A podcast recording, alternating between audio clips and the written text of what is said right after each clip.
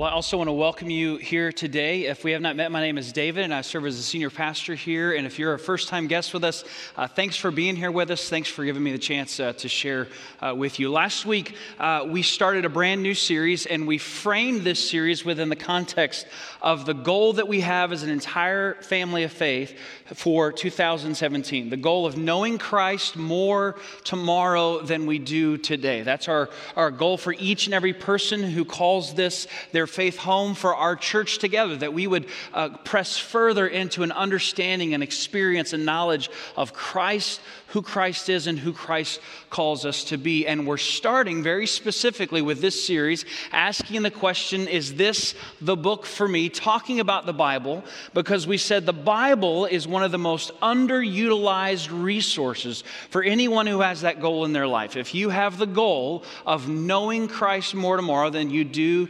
today, this is a resource that can really transform that process for you, and yet it's one uh, that is often underutilized in that journey. And so we wanted to spend five weeks, the first five weeks of this year, talking about this book, how we engage it, uh, what it means for us, how do we understand it, uh, and we're, uh, we're talking today about the question, what is uh, the Bible? You may have seen that I asked some questions on Facebook, inviting you to share with me your responses to a few things. The questions were, what questions do you have about the Bible? What do you find confusing about the Bible? What struggles have you experienced in trying to read the Bible and understand and apply it in your daily life? And what is the one thing that you have always wanted to ask about the Bible. And, and here's the, the first thing uh, that I want to note today. This is not a profound idea, but it's important for us to, to recognize as we begin. The idea that you have more than a few questions about the Bible, okay?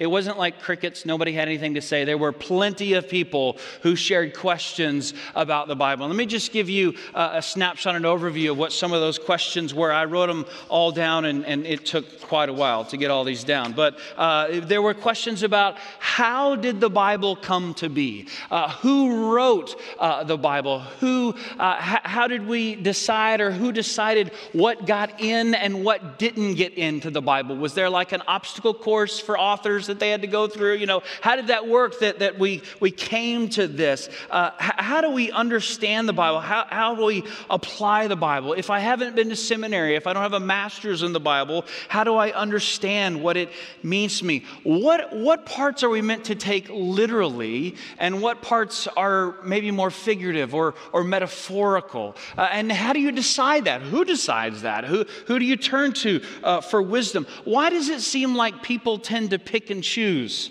between the parts that they like and the parts that maybe they either don't like or just don't pay that much attention to? Uh, uh how do we know what this stuff means? What's this passage uh, trying to tell me? Uh, why why, why is it that sometimes the Bible feels like a weapon that people use against others? Why do we use the Bible uh, in, that way? Um, where do you begin? I, I mean, when you, when you read a book, you always start on page one. Why do some people tell me to start at a, at a different page when I'm uh, reading the Bible? Is the Bible inerrant? Which, if you don't know what that word means, that's fine because the person who made that comment probably doesn't know what that word means. This is one of those big words that we use of, about whether the Bible is without error. Well, what does that exactly mean? How do you reconcile what you learn about God or what you perceive about God as you read through the Old Testament with what you hear about how Jesus uh, represents uh, God in, in, the New Testament? How do you, how do you reconcile uh, those two things? Lots and lots and lots of questions. How, how do you apply the Bible to our own current culture? How does science and the things that we've learned in our modern world, how does it influence our understanding of the scriptures? There were, there were plenty of questions. And here's the other thing that I think is worth noting. No one sent me a comment or an email or a message and said, Hey, I really only have one question. And if you'll just answer this one question, I'll be fine. Like no one, that was not that was no one's perspective. Like I just got one. Everyone had multiple questions uh, that they wanted to ask about the Bible. And and here is the first good news for today. I'm not going to answer all of them. Okay? Because we wouldn't get, get out in time for kickoff, kickoff. I mean, it would be, we'd be here till Tuesday if I answered all these questions. I'm not going to answer all of them. We are going to address many of them over the course of the rest of this series. Uh, but I wanted to share those with you, and I wanted to do that exercise this week because uh, two reasons. I want you first to hear that other people have the same questions you do. If you've ever been here in church, and, and you've thought to yourself, I have no idea what's going on. No one else does either, okay? I mean, you're in good company. There, there are plenty of people who, who don't know well, what's going on, who, who, when the pastor says, hey, turn to this, to this book, you're, you're thinking, is that actually in here? I, am not sure. You know, that's, that's totally fine. If you have questions, there are plenty of other people who have questions. If you've ever found yourself reading this book, uh, at any point in, in it and you found yourself a little bit confused and thinking, I don't know, maybe even, let's say it, disturbed by what you find there. Other people have been as well. You're not the only one. If you've ever sat in a Bible study, or you've ever sat in church or anywhere and you've thought, I wonder if everyone else is getting this and I'm not. No, we, we, we all have questions about the Bible. That's the first thing I want you to hear. Here's the second thing, and this is the thing that for me personally, this is more important uh, that I, I want you to hear this. I want you to hear that, that, that this is a community of faith where questions are valued and questions are heard.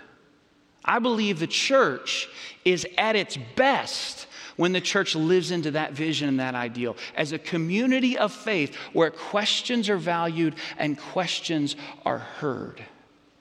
Now, sadly, some of you in your life, or perhaps in the lives of people that you love and care about, they've experienced church in a very different way.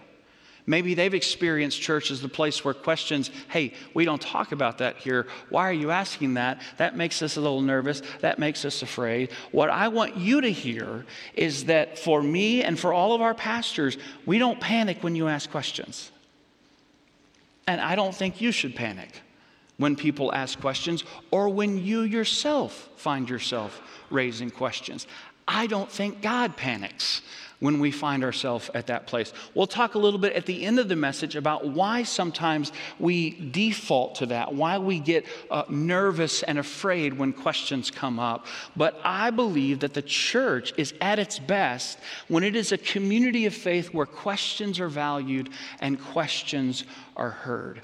So we have lots of questions. We're going to talk about some today, some in preceding weeks. The main question I want to talk about today is what is the Bible? What is actually in that resource that, that hopefully many of you brought with you today? Next week, we're going to talk about the, the big question many of you mentioned about the connection between the Old Testament and the New Testament and, and how do you reconcile that. In the fourth week, we're going to talk about how do you, in your own daily life, actually take that book and invest in it. And what does that look like? And how do you do that in a way that it's a, a meaningful and a valuable process for you to invest in? And then the last week, we're going to talk about wrestling with the Bible.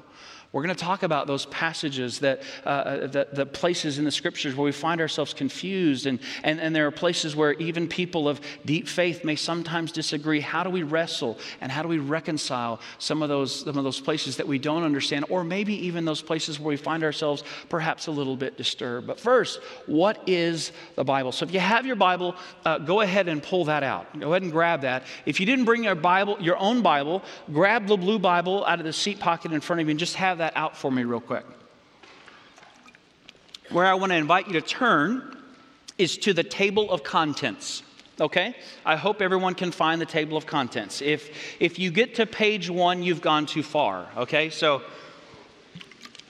that's my little tip and trick to find the table of contents. I want you to, to have that before you. Uh, we're going to go through a, a, brief overview of what we find in the Bible. I know that for some of you, this may feel like a review, uh, but I think for us to move forward in this series and to get to some of these questions, we need to talk about some basics that I think will be very helpful for all of us as a whole uh, to be on the same page. So here's the first idea I want to I want to share with you that the Bible actually is not a book. Okay? I mean it's a book in the sense that it's one book there in your lap. But as you look at the table of contents, the first thing I want you to notice is that the names that you see there are not names of the chapters in one book. They are instead each separate literary works that were written by a variety of different authors over the course of thousands of years and also written in different languages. So, if you move forward a couple of pages, probably most of you are going to find a, a, a book, that, a, the Bible that is filled with English, right? Did anyone bring a Hebrew Bible here today or a Greek Bible. Anybody got a Greek Bible here? Okay, good. No show offs uh, here this morning. That, that's good. So, Hebrew and Greek are the main languages that are used in the writing of the Bible, although there are other languages present there in the scriptures, which means that what you have in your hand is a translation of the original text.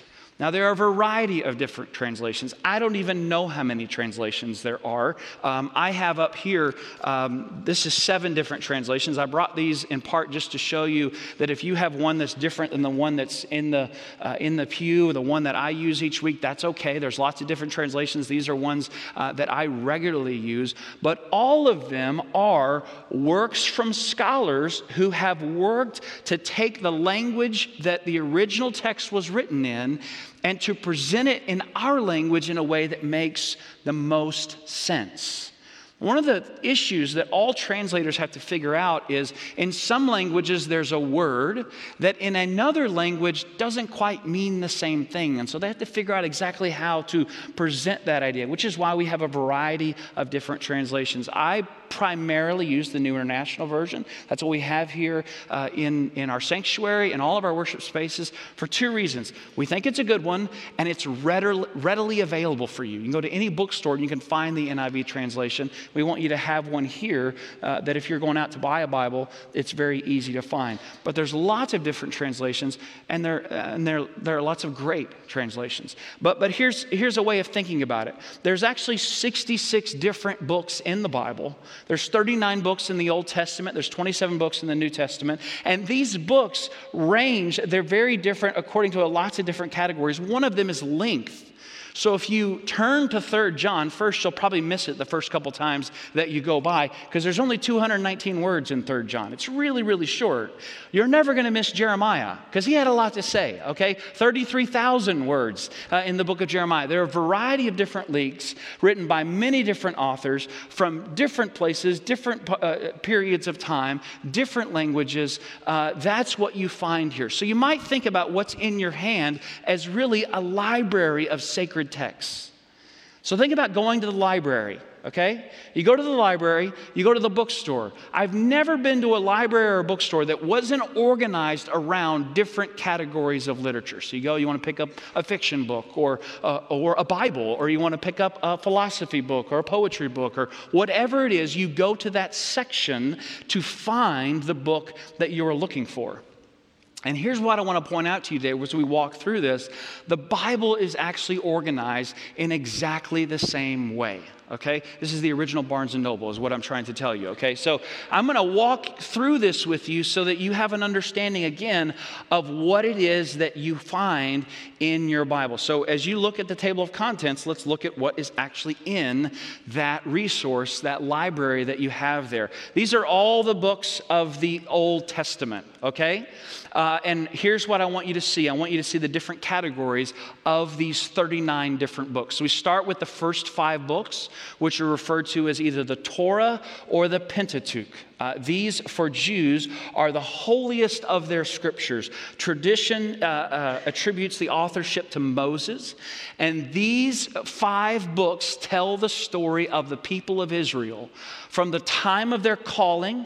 Genesis 12, God comes to Abram, I'm going to bless you, I'm going to create in you this new nation all the way through their, uh, their slavery in Egypt. They're being led out of slavery by Moses. You may not have read Exodus, but you may have seen the movie. That's what that one's about. Uh, and then, after they are led out of slavery, they find themselves wandering in the wilderness on the way to the promised land. And there, in that wilderness wandering, God gives them the law.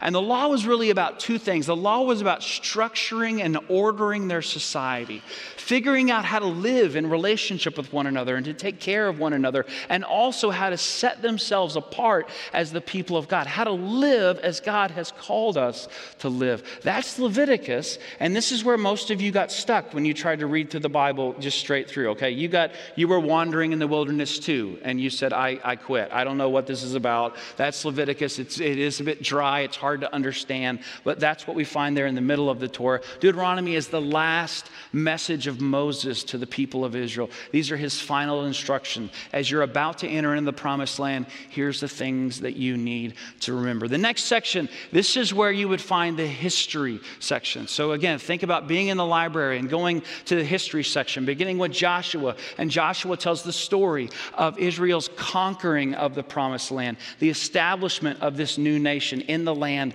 of God's promise. Judges tells the story of uh, the period of time in Israel when they were ruled by judges. Very profound, isn't it? Okay. As you keep reading, you eventually get to the period of the kings. The first king of Israel was a man named Saul. The second king of Israel was a man named David. David was a better king than Saul because his name was David. Okay. it's in the Bible. Trust me. Uh, these, uh, these books here tell the story of the period of the kings. And, and here's what you need to understand about what, what happened there. David and, and in the reign of his son Solomon, those were kind of the best times for the nation of Israel. And from there, it was all downhill okay? It was all downhill. They didn't live according to the law that they were given, they didn't take care of one another. Power was corrupt. Everything, it was just a constant downhill. The nation eventually split, they became weakened, they eventually were conquered, they were sent into exile. Again, long downward movement uh, uh of the nation falling apart. Now, I mention that to you now because when you get to Ezra, Nehemiah, and Esther, these are stories that actually take place hundreds of years after uh, the time uh, of David and the time of the kings. But they are in this section because they're history. They're in the history section. The next section, uh, if you think about going to the library, this is where you'd find the books of poetry, and this is where you'd find the philosophy section. These are the books of wisdom. Uh, Job is all about asking questions and how do you reconcile evil in the world. Psalms is the book of worship. Proverbs is about wisdom. Proverbs, Ecclesiastes, and Song of Songs or Song of Solomon. That's what it may say in your Bible. These are all attributed to Solomon the king and his authorship, but they're all about seeking wisdom and what does it mean uh, to, to develop a posture of wisdom. And then look at the rest of the Old Testament. The rest of the Old Testament is all the prophets. You can subdivide these, some people do, between the major prophets and the minor prophets. The only difference between the major prophets and the minor prophets is the major had a lot of stuff to say, so they wrote a lot. The minor, okay, it's not a very good way to, uh, to separate them, but that's one way of thinking about it. Here's what the prophets are all about. On that downward journey, the prophets were, were constantly saying to Israel, Look where you're going. They were challenging them. Do you not understand? We're heading to a very destructive end. We are not living as God has called us to live. If we don't turn, if we don't change, something really terrible is going to happen. The prophets not only did that, but the prophets also talked about how after the destruction, God would return and he would restore God's people. Because the prophets speak of this time of returning, that's why some of you know some of their names, like Isaiah and Jeremiah and Zechariah, some of those who point to the coming of the one known as the Messiah, because that brings us to the New Testament. And that brings us to the first four books of the New Testament, which are the Gospels. These are the four books that tell the story of the life, death, and resurrection of Jesus. They are history, but they're also biography. But even beyond that, they are works that are meant to introduce you to Jesus as the Son of God and Savior of the world and invite you to place your faith in Him.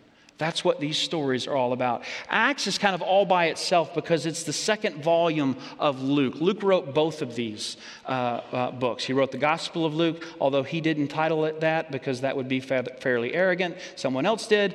Acts, that's funny. Okay, that's all right. You don't think it's funny. Acts is the story of the early church.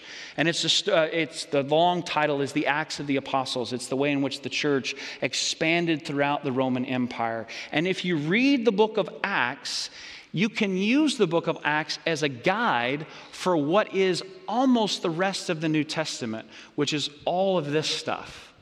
These are all letters originally written by the early leaders of the church uh, and, and they were written to a variety of different audiences. In some instances, they were written to a specific church. So you go to Philippians, and Philippians is a letter that Paul wrote to the church at Philippi, very specific to them. Some of these letters were letters that were written by a early church leader to a specific person. So 1st and 2nd Timothy is a letter that Paul wrote to Timothy. Some of them are letters that are written to a more general audience. Uh, they were written to Jews who were living uh, throughout the Roman Empire, or they were wrote, written to a variety of different churches. So a letter was sent to, for instance, Colossae. And once it reached Colossae, the instruction would be well, now take this letter to Thessalonica and read it there.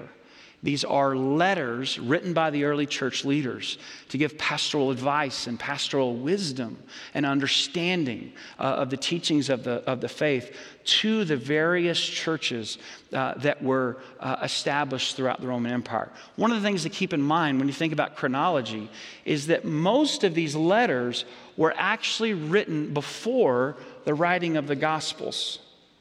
So, for instance, let me just give you one example of that. Many of you have heard of the Apostle Paul. Some of you may not know that Luke, who again wrote a huge portion of the New Testament, Luke was a traveling companion of Paul. And so in the book of Acts, you read about this. You read about Luke and, and Paul sharing life. So Luke was a part of Paul's ministry. And as Luke was raised in the faith, as he collected the stories of Jesus, he made a decision to collect those into the fullness of the gospel of Luke. But it was written after many of these letters. If you look at 1 Corinthians 15, uh, you look there, you'll find one of the earliest confessions of faith, speaking about Jesus, the Son of God, who was crucified, resurrected, raised from the dead. Uh, and that's actually one of the earliest writings uh, in the Christian church, uh, probably 10 to 15 years after the resurrection of Jesus. And then we get to the book of Revelation. And if you think I can explain to you the book of Revelation in the next two minutes, you're crazy, okay? Uh, I, I can't do that. But here's what you need to know Revelation is a particular type of literature. And we find it in other places in the Bible. If you go to the book of Daniel, for instance, the second half of Daniel is very similar to the book of Revelation. If you look at some of the teachings of Jesus, if you go to the end of the Gospels, a lot of the language that you'll find actually sounds very similar to the book of Revelation. If you read through some of the prophets, a lot of what they speak of, you go to Ezekiel and the, the you remember the, the story in Ezekiel, the valley of dry bones, and them bones, them bones gonna, yeah, yeah, you know the song, okay? That, that's apocalyptic literature. It is literature that is heavy on symbolism it's heavy on metaphor. Uh, it, it is all literature that looks toward the end times. And it looks towards the end times. I thought about doing this in red instead of yellow, you know, because I thought y'all would think that was funny. Uh, it looks towards the end times. This is important. It looks towards the end times not as something to be afraid of, but rather as the culmination of God's promise to restore all of the world. So that's important to keep in mind when you think about Revelation. Number one, it's very confusing. It is very hard to understand because it's heavy on, on symbolism. It's very easy to take out of context, and people do it and they abuse it. But it's really about restoration, it's really about hope, uh, even though it is very confusing to understand. So, back to this idea the Bible is not a book. Perhaps you're wondering what this comma was all about about 10 minutes ago. Here's the idea it's not a book but it is one story. The Bible is not a book, but it is one story. In other words, there is a thread that you can trace throughout the entirety of the scripture. and all the different places that the, uh, and all the, diff- all the different places that the scriptures take you to, and all the different people that you meet along the way. Now, it is admittedly a confusing story. It is a hard to understand story. There are portions of this story that, that, that, that, do leave us wondering what, what exactly does this, does this mean? But among all the different people that you meet in the Bible and all the different situations that the people of God face, there are three main characters in this story. And I know some of you, you're, you're, you're right on top of it. I mean, you're thinking Father, Son, and Holy Spirit. That's, that's the wrong answer, although that's a good answer. It's the wrong answer. Here are the three characters in the story God, God's children, and God's world. The story of the Bible is about God, it's about God's children, and it's about God's world. It's very important when you read the scriptures to understand that the Bible is not just about God and me or God and us, humanity. The Bible is bigger than that. The Bible is actually about the entire world and the restoration of all things. It's a story that begins in a garden. Uh, it begins in a world that God describes as good, and all along the way, it's a story of God trying to restore that world. So, as you're reading, this is what I would encourage you to think about as to what that story is. The story of the Bible is a revelation of God's desire for relationship with God's children and God's desire for the full restoration of God's world. Again, I want you to see those three main characters. This is what is happening all along the way. Now, I point that out to you because if you can wrap your head around that, if you can utilize that as a filter, as a way of understanding, wherever you are in the scriptures, it will greatly enhance your understanding. To, to remember as you travel, even through Leviticus. God bless you. Even through Leviticus, it is a story about God's desire for relationship with God's children and the full restoration of God's world.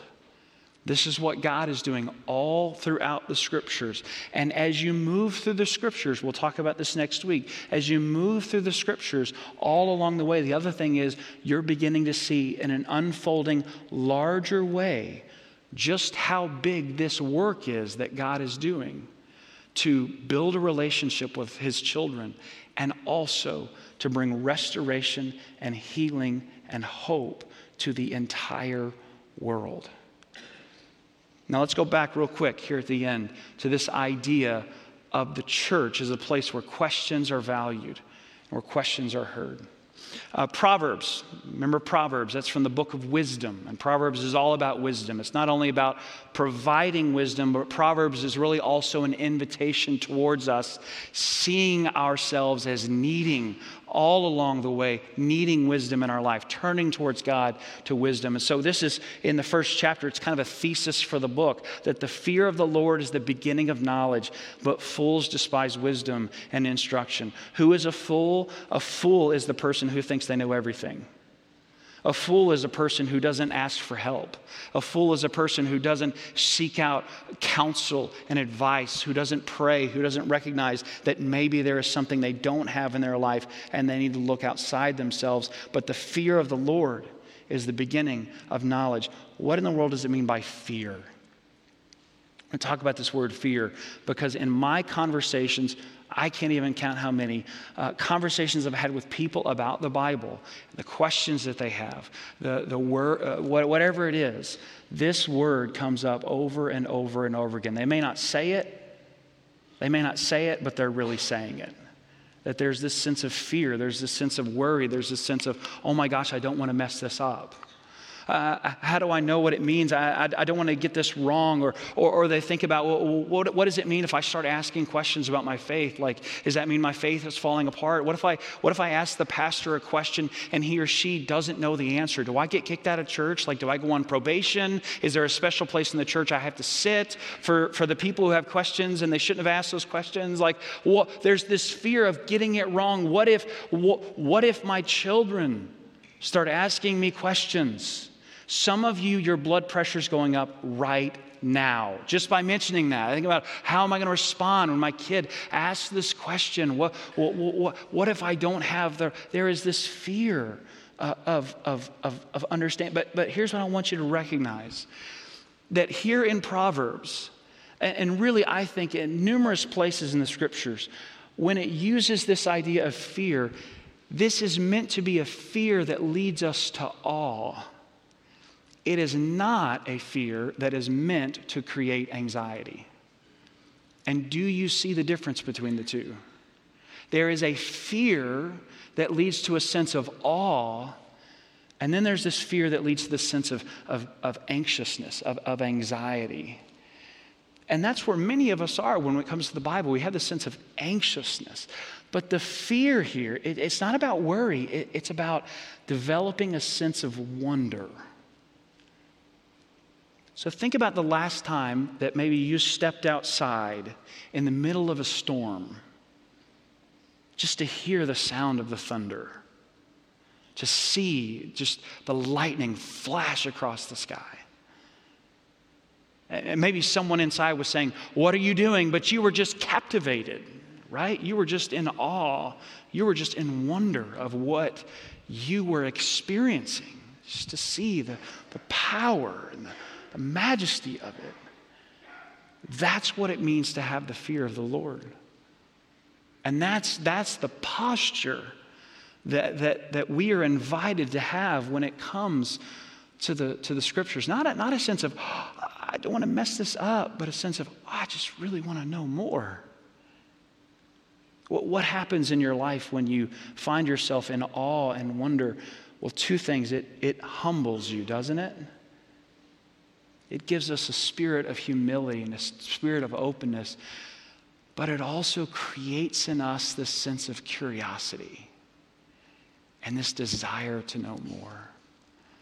This, this hunger and this longing that, that, that isn't based on, oh, oh my gosh, I got to get everything right, but rather I just want to press in to the mystery that is here and figure out more about what, what, what this God is all about and what this God may have to do with my life.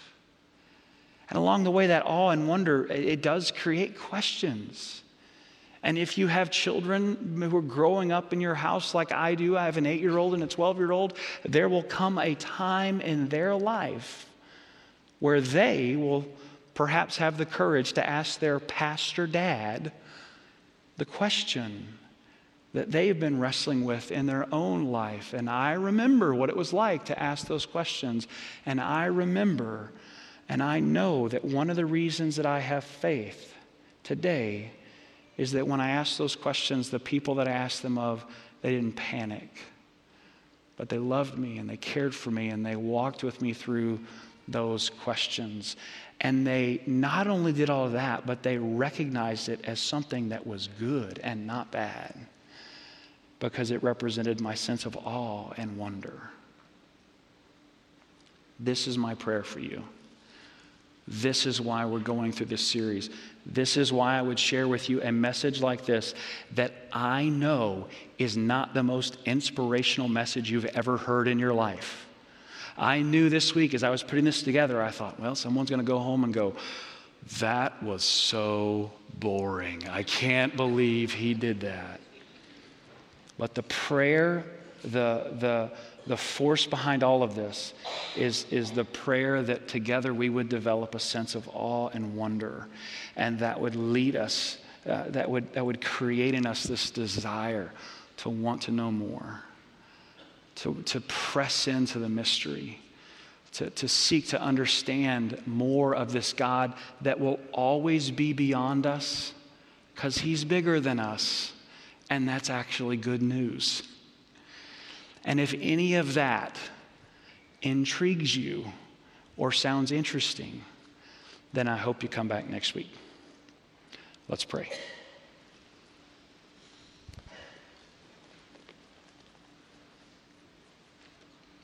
Lord Jesus, today I want to pray specifically for those here today who have questions.